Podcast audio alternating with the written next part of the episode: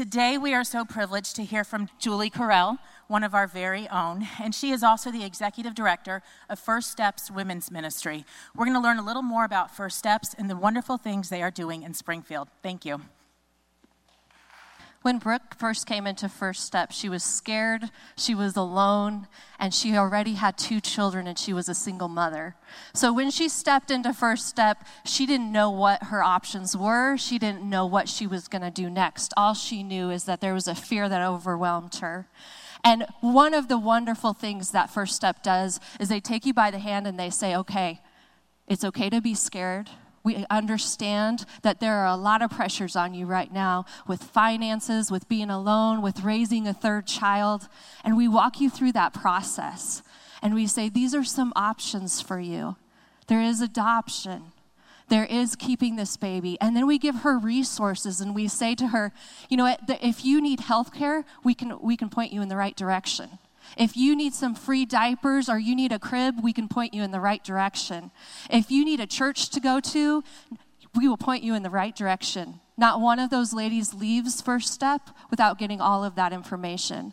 And not only that, while they are there, not only do we take care of their physical, because we are a medical clinic, but we take care of their emotions. We take care of their spirit. We're able to talk to them about God. We're able to see where they are and if they want to accept Christ. And we're also able to pray with them in that time. But then we do the medical side as well. We offer STD testing. We offer pregnancy tests. And our most effective tool is we offer ultrasounds. And I have seen lady after lady who comes in there who thinks, I don't know if I want this baby. Maybe abortion is my best option. And they say, you know what? That's a baby. I see a baby there. And we have that heartbeat display for just a moment. And they hear that that is a baby inside of them. It is an honor to be a part of First Step. It is an honor to be a part of ladies' lives every day, just like Brooke, that come into our facility. My name is Julie Carell, and some of you might recognize me because this is my home church, and it is so great to be here in my own home church speaking to you about what I get to do every day. And my husband is actually the youth pastor, and so we have the privilege every week to get to hang out with your students and get to worship God with them every day, and every Wednesday. And I got to tell you, these guys go after God. This is not just a hangout time. This is not just games. This is, I've seen these students speak into my life, speak into each other's lives, so never doubt these students that sit right here, because they have amazing callings on their life, and they actually speak into a lot of people's lives every day. So it is an honor to be here today, and I'm actually the new executive director of First Step Women's Center. As a lot of you know, we moved here about 2.5 years ago. And it was really interesting because in our last place we lived was in Nebraska, and I went to my husband about a year before we moved, and I said, I really feel like God's calling us to move. And it was kind of a shock because we both loved our jobs. At the time, my husband was working in the district office for the Assembly of God in the youth department, and I was a youth pastor at a local church. And we both stopped and we went, no, wait a minute. We love our jobs here. We can't go. And God just began to work on our hearts, going, no, it's time to go. It's time. And as the year went on, we're like, no, we really feel like it is time to go. So we were faithful to that call, and we are faithful to come here as God called us. And we moved here, it would be 3 years ago in September. And in that amount of time, God has really just had me in a holding spot. My husband's job, he was loving it. It was going strong, and my kids were getting involved, my 2 younger ones in the academy, and my oldest at Evangel in Springfield, Missouri. And they were all just having a wonderful time. And for the last about 2.5 years, I keep praying daily, 100 times some days, God, why am I here? Because I felt like I was the only one who was not finding my place. And I say that today to you because I know that there are probably people out here going, God, why do I feel like I'm just on a holding pattern? You've spoken all these things to me, and I'm just asking God, why am I here? And I know so many of you guys prayed for me throughout that 2.5 years, and I just want to thank you because prayer works. And in those 2.5 years, I worked in some medical facilities and did not love them, and then this came along. And it actually came along because Kaylee, Pastor Mark's daughter, started working there.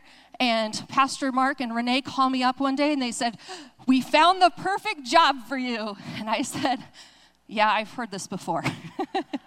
I was a little doubtful after 2.5 years. And in that process of going through this and the connection through Kaylee, it ended up being the perfect job for me. And I just praise God for that. And I thank you for all of your prayers. So I get to be a part of these ladies who walk into First Step every day. And they come in and they're hurting and they feel hopeless. And we get to take them by the hand and just say, "You know what, I know where you can find hope. And we can help you through this process." Our mission statement is to be the first step for women facing an unplanned pregnancy, transforming their fear into confidence and empowering them to make healthy, life-affirming decisions. Let me give you just a few of the stats of what happened at First Step in 2018. 2018, we saw many women, and out of those, 164 that came into us were at risk for abortion. That means at one point, they were thinking of abortion throughout their pregnancy. With that number, 164, 131 of them chose life after coming to us.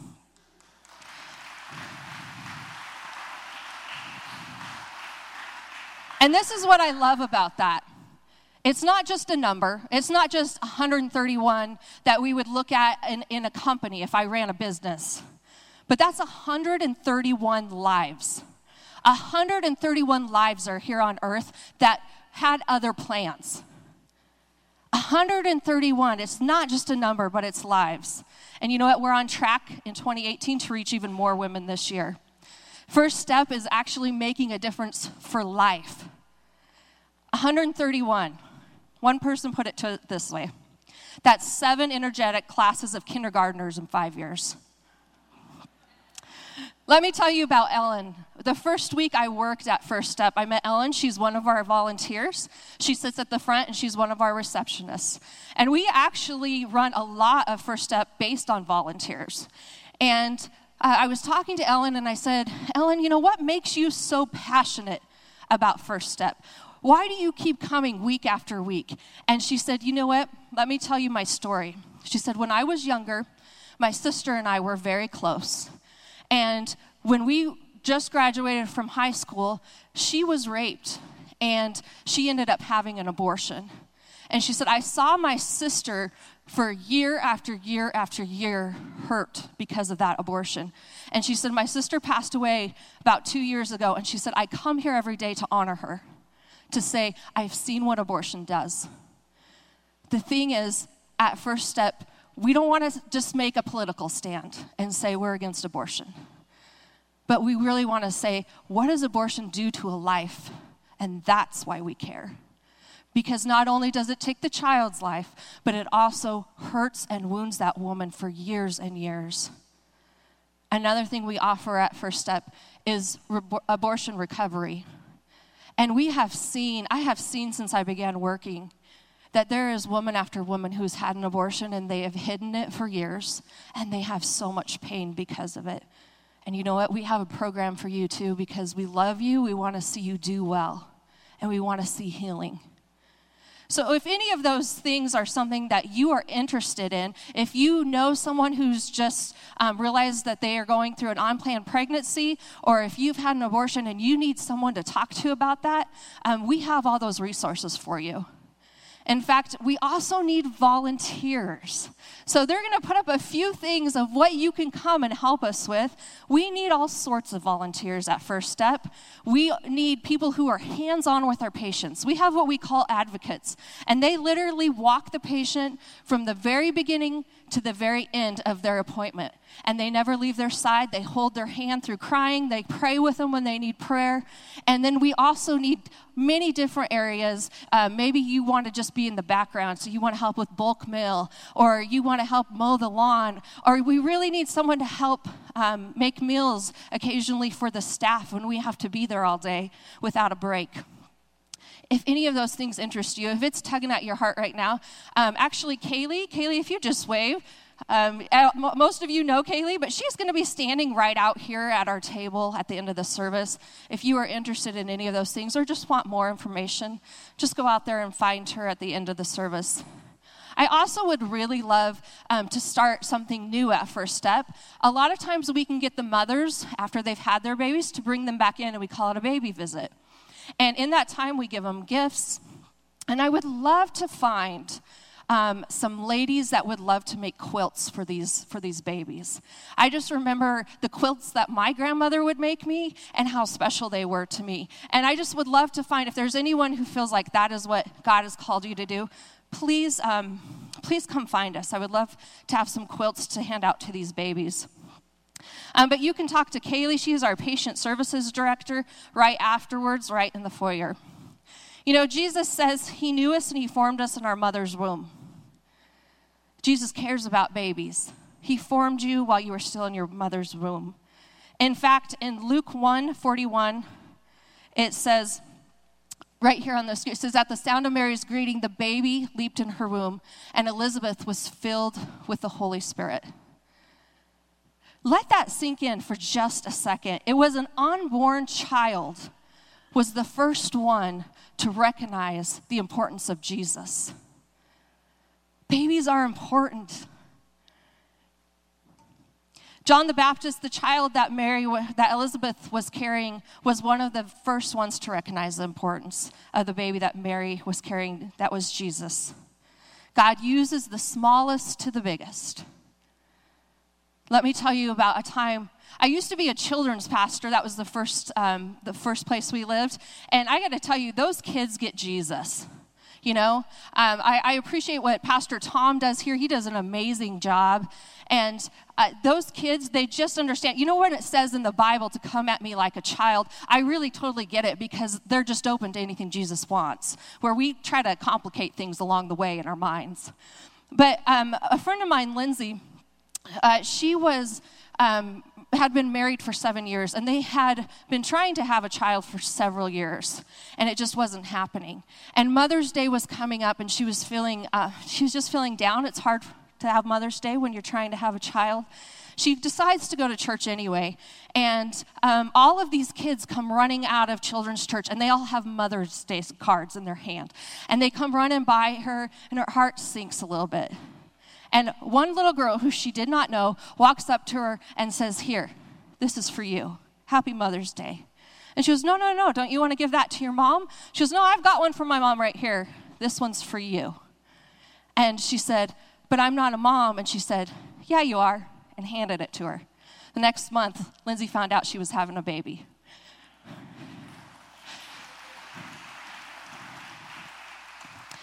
God uses children.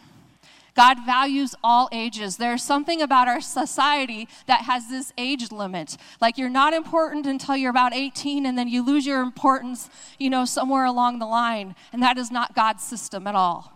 From the minute you are in your mother's womb, you are important, to the minute you breathe your last breath. You are important to God.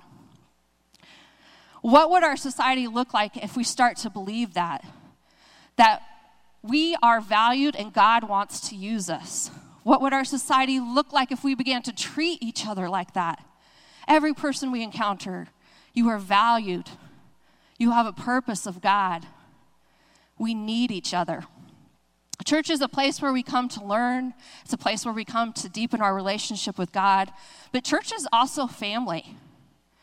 The world can defeat us so easily, and we need the people around us. That's the person sitting right next to you. That's the person sitting in front of you and behind you. You need those people around you, every one of us. We need you all to be team players. Not one of us just a taker, but also a giver. We are family. And for some in this room, it is the only family that we have. And in others in this room, it's just a great addition to the family that they do have. Wherever you may fall, I just want to let you know we need you.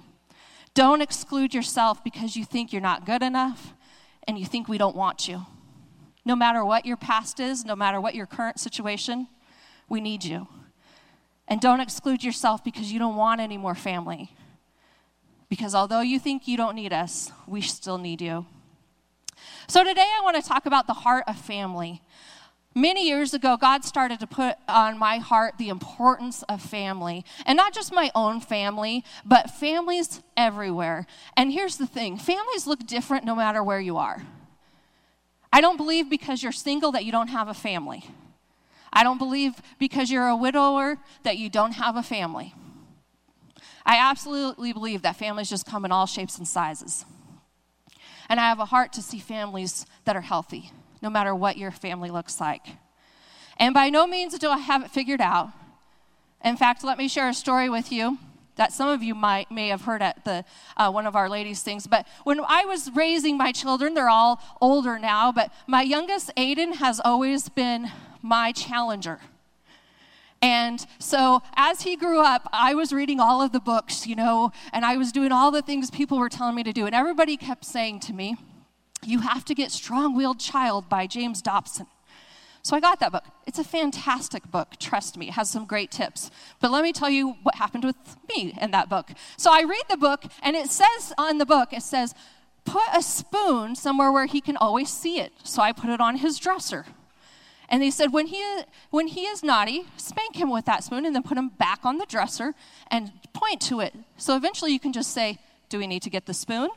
And he starts doing what he's supposed to do. So we try this for many weeks, and I'm not seeing much happen through it. And one night I go into his bedroom, because this spoon is supposed to stay on his dresser, and he is cuddling it while he sleeps. And I wanted to take him to James Dobson and say, you are an expert, but what do you do about this? I just want to share with you some things that God has shown me. If I asked in this room, what is the most valuable thing in your life? I would hope after your relationship with Christ, you would say your family. I also know this. There is an attack on families. I'm not a person who believes that there is a demon under every rock, but I absolutely know that there is a God and there is a devil, and I absolutely know that they are both at work in this world. But I absolutely know who is the winner and who holds the power. But I want to tell you, the devil wants to destroy and tear apart your family. That is his only goal. He wants to tear apart your marriage. He wants to tear apart the relationship with your children. And even if you are an empty nester, he wants to tear apart the relationship you have with your adult children. Don't be conceived that he won't come against your family, that you're the only family that he will not come against. The very way he destroys and wins is by separating. He wants to pluck us out one by one. There's a great verse, I believe, in the Bible that explains exactly why this is. If you'd put that verse up for me. It says in Matthew 18:20, where 2 or 3 are gathered together as my followers, I am there among them. He will do everything to separate and prevent the family from gathering. It is his greatest fear that we continue gathering and Jesus is among us. That's because this scripture doesn't have any age limits on it. It doesn't say if you're a single mom and you have a 2-year-old, that doesn't count. It does not say that where 2 or 3 are gathered, there's God unless you're this age. It says where there are 2 or 3 gathered, there he is among them.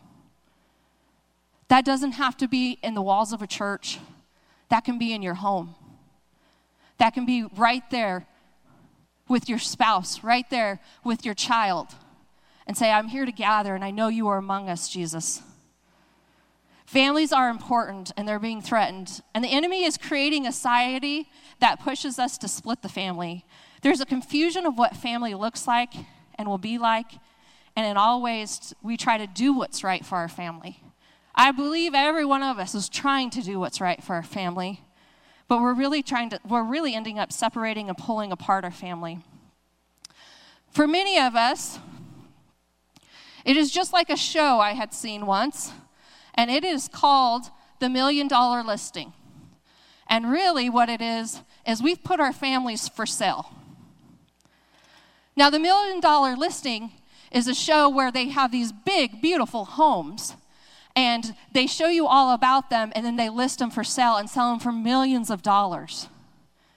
Well, I kind of feel like that's what we're doing with our families, and we don't even know it. Because this is so valuable to us. Our family is so valuable But yet we're putting them for sale and we're selling them for almost nothing. It's such a small price. We're willing to bend, stretch, separate, pull apart our families. To do what people say is right. Man, we're such an opinionated society. And at any moment when we're doing something with our family, we'll get an opinion on whether someone thinks that's the right thing to do or not. And we end up pulling apart our families just to make people happy. Or maybe because it's what's convenient and easy because we're so tired. Or what just feels right at the time. We can sell our family time for what we think is best for our family, but it's really dividing our family. Two things that we cannot sell our family for. Don't sell your family for busyness. Busyness is the word right now that is so important because there is something, some kind of value we get out of saying when someone says, how are you doing? And we say, busy. There's something we get out of that. And you know what? The enemy keeps wanting to go, these are all great things. These are good things you're doing, but you're so busy.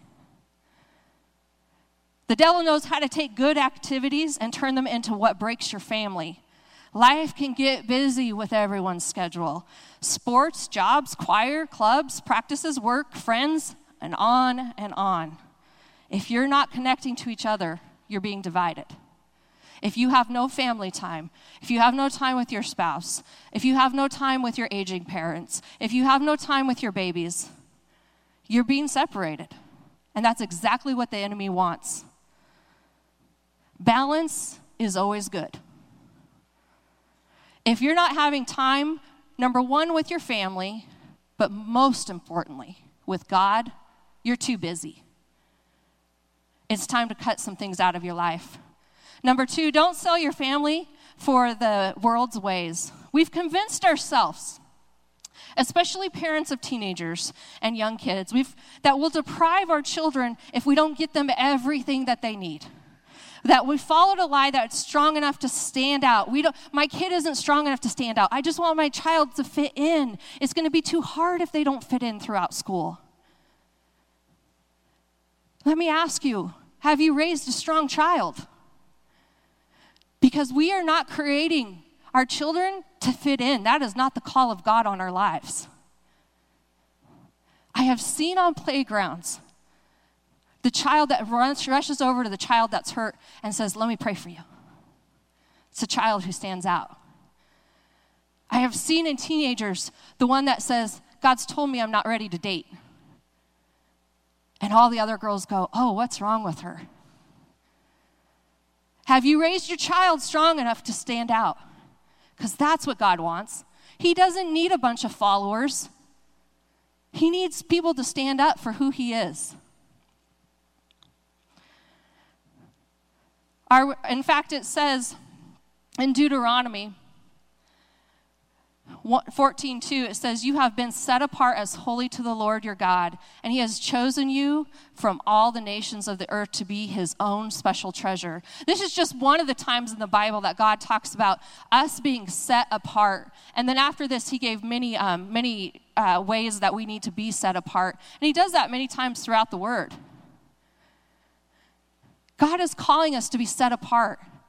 Not once does he say, make sure they fit in and that they never have any hurt. Make sure that they never go through anything difficult. Are our families set apart for the Lord? Do we love each other? You would think so. I mean, in a family you say, yeah, we love each other, but wow, do we act like it? Do we not talk negatively about each other? Do we pray for each other? Do we watch what our eyes see? Do we live by the word of God? We don't bend the Bible to fit our lifestyle, but bend our lifestyles to fit the Bible. Uncomfortable is okay. Uncomfortable with your children is okay. You can't mold our homes around the world, but mold our homes around what God has called us to do. If we talk like the world, if we dress like the world, if we think like the world, tell me, how are we set apart from the world? The world is trying to convince us that we should do what is right for ourselves, that there's no clear right or wrong.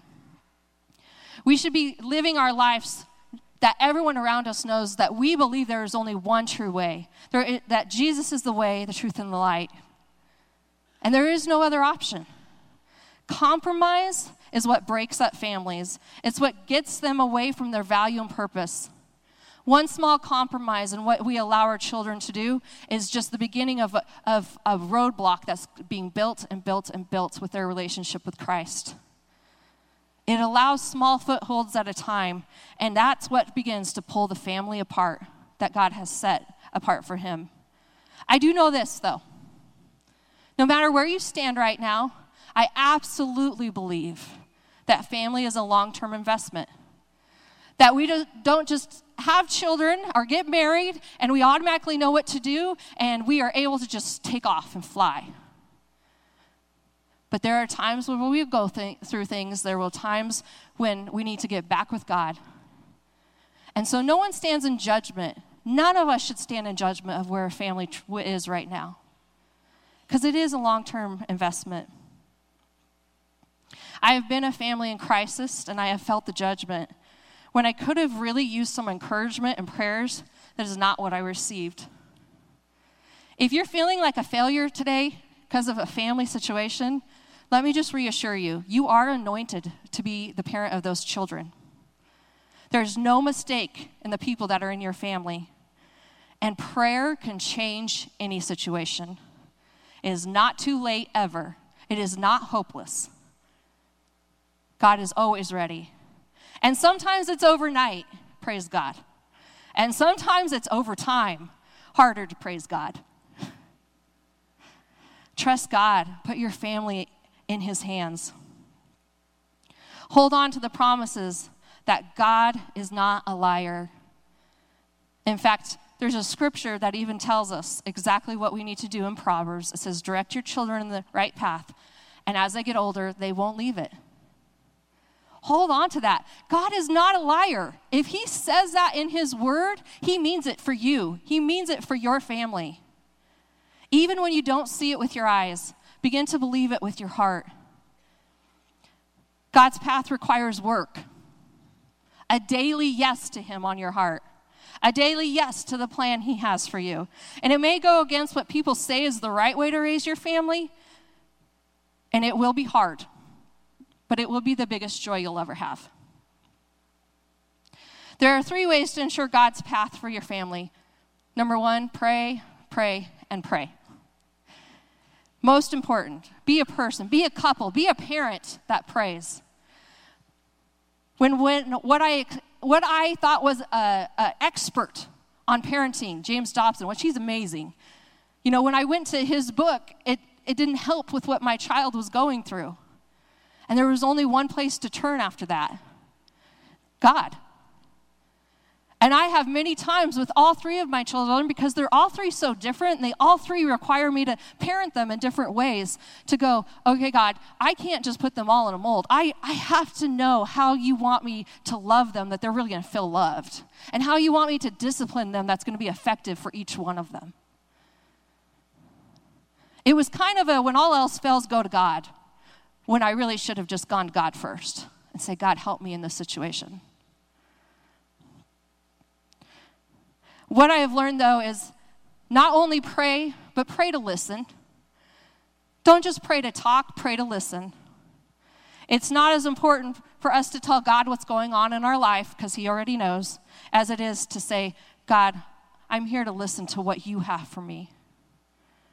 Number two, read the Bible. I once had a youth student say to me, what I admire most about my mother is every day when I wake up, she's at the kitchen table reading her Bible. And she said, I love when I have time to grab my Bible and join her. Not just read the Bible, but possibly read it together. God speaks to us in so many ways, and through the word is one of them. It's pretty hard to complain that God is not speaking to us when our Bible's shut.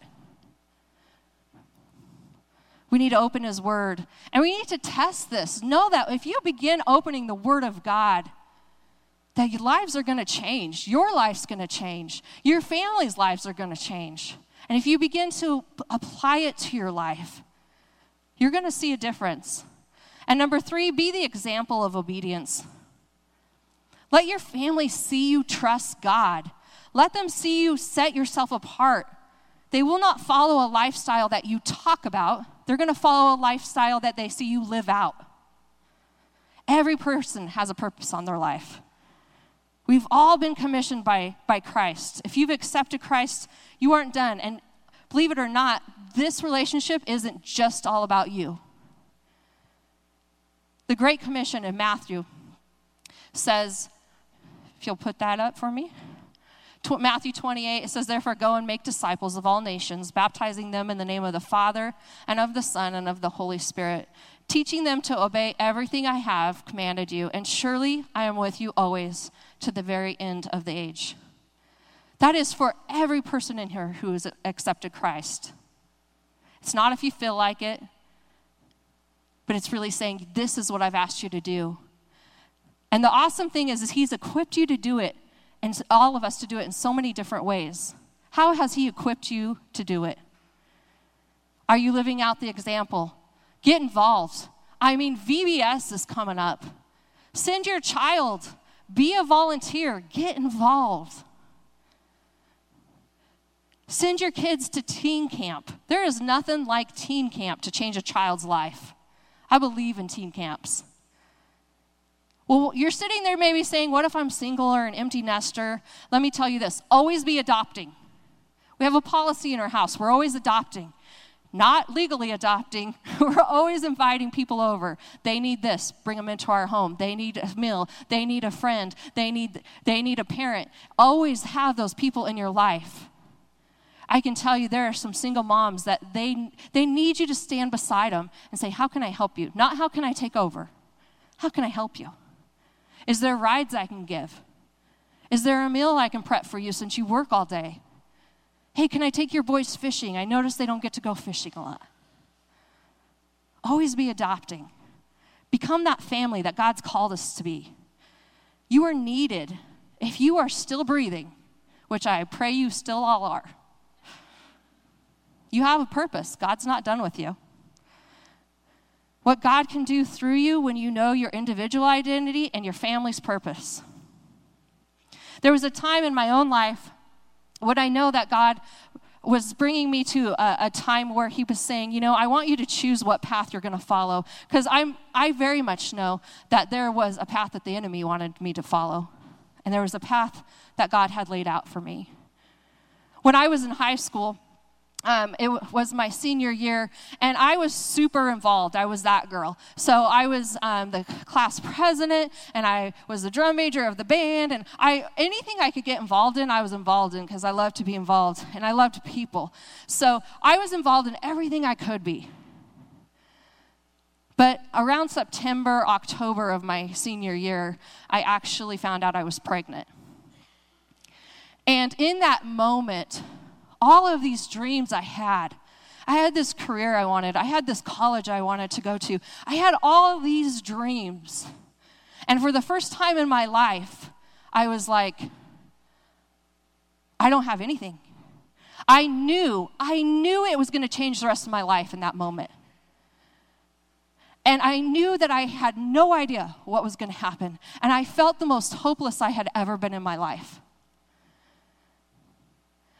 And the father of the baby, was young. He was also a senior. And he didn't know what to do either. And when I told my parents, they were heartbroken.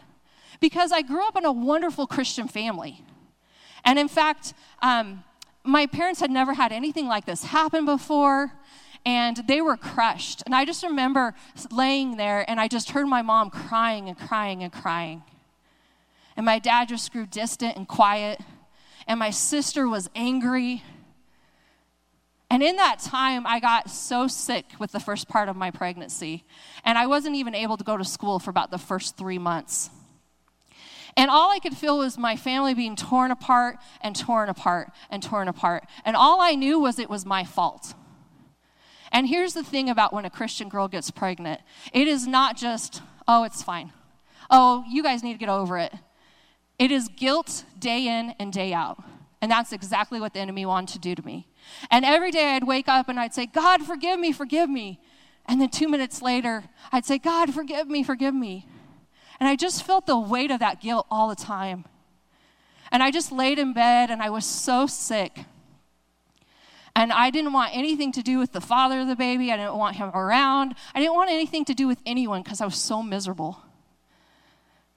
And he also grew up in a Christian family. And the only way we thought we could start to fix this is we got married in our senior year. Not a good idea. We had no idea how to be married. And so now I was with him, and I kind of hated him. And it's because I kind of hated myself. And it wasn't going well with our marriage. And on my wedding day, actually, everyone just cried. And it was not tears of joy. And I kept saying all on my wedding day, God, get me out of this. God, get me out of this. God, get me out of this. Not what a girl wants to be thinking on her wedding day. And I just remember the first time I did go back to school, because I would come home and they had an IV that they would hook up because it was the only thing that was keeping nutrition in me. And I went to school, and I just went to 2 classes because that's all I needed to graduate. And the very first time I went back, we had what we call senior hall, and all the seniors would sit up and down it. And you had to take that main hallway to get to any of your classes. So I walk in and go to my locker, and I start dreading walking down the senior hall, and I start to walk down it, and it's usually, like 100 kids, just loud, loud, loud, and I start to walk, and they all just got quiet, and I just walked down the hallway, and it was just pure quietness, and I was just, don't cry, get through this class. And that night, I came home, and I was so hopeless, and I just went and laid on the bathroom floor, because I was throwing up again. And I just laid there, and I just began to sing an old song that I had heard in church, just as the deer pants for the water, so my soul longs for you, Jesus. And I just kept singing that over and over. And it was just a time in my life when God came down, and I felt like he just held me. And when I had no one else, because they were all dealing with a pain, God came to me. And I am the one who did not deserve it, because I am the one who brought this. And he said, I don't care, I love you, and I'm here for you. And that's when my relationship with God really began. I was a Christian before that, but I was half in. And in that moment when I felt like I had no hope and no one else, and God said, I'm here. I'm the one who's not going to leave you. And from that moment, I had the strength to go and do everything that I needed to do. And in fact, it didn't get all better at once. I just had a rock to stand on. And when it came time for graduation, they actually asked me not to walk the line because I was so pregnant.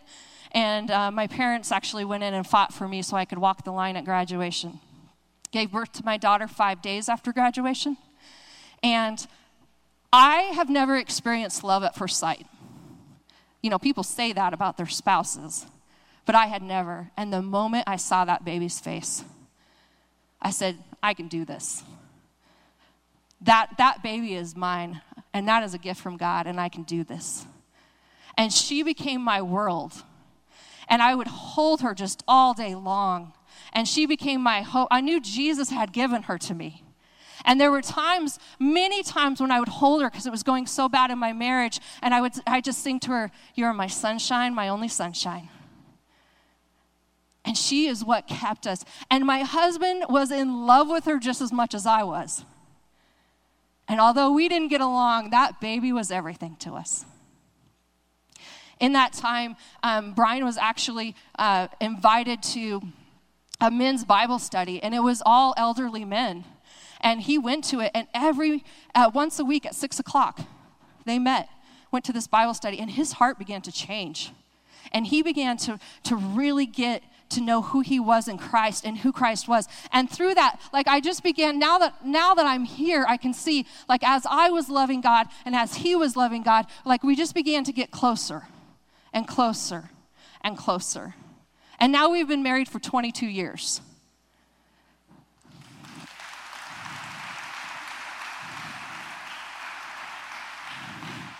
But I very, very much know that that's not what the enemy had planned for me. But because God is so good when we don't deserve him, that he provided a path for us. Now fast forward, 18 years later, we're taking that same baby girl to college. And we're sitting there and I'm having a hard time because I'm about to leave that day and leave that baby girl at college. And I'm sitting there at Evangel where she goes to right now. And I was just, oh God, help me. I got to leave this baby now. But I know he has plans for her, that he had to be there. And in the middle of the worship time that they had there, they began to sing all these amazing songs, all these up-to-date songs, and suddenly the worship pastor stops and goes, you know, as the deer pants for the water, my soul longs for you, and then just goes into a completely different song. And in that moment, God says, you know that moment when you were laying on the floor hopeless? That moment when you're like, my life is nothing now, I don't know what to do. God said, I was thinking about this moment when your family was successful. Right now where you are, if you feel hopeless, God's got you. And he is thinking about the time in your life when you're going to come through this. And it's going to give him glory. Life changed when I found my identity, my value, my purpose in Christ. And it changed the legacy of my family. See, once upon a time, there was a girl who found her identity and worth in Jesus. The end. Or not the end. Maybe it was the beginning. It's when I really started to live. And I know that's not what the enemy wanted. I know the enemy may have wanted for me the same thing that happened to my friend Beth, who was pregnant in high school a year before me. And she just wrote on Facebook the other day, and it really intrigued me. It said, because of my high school pregnancy, I will never look at my community and my religion again the same. She is now an atheist, and she refuses to go back to the community where we lived. And I was humbled in that moment to go, God, that could have been me. But because of your grace, it is not. I thank God that he met me in a time of need, and it wasn't all wonderful at once. See, my family went from for sale to ask for me in my house. We're going to serve the Lord.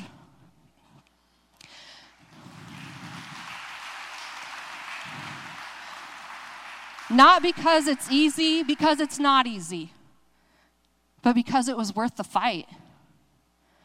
Right now, I'm going to ask if you would just stand with me and the prayer teams begin to come up. I know there's some in this room who are fighting. They're fighting and they're in the middle of this storm right now. May not believe it, see it with your eyes, but God has you. Just begin to believe it in your heart. And some of you just want to pray more purpose on your life. I'm just going to ask you, have the courage to walk up here today,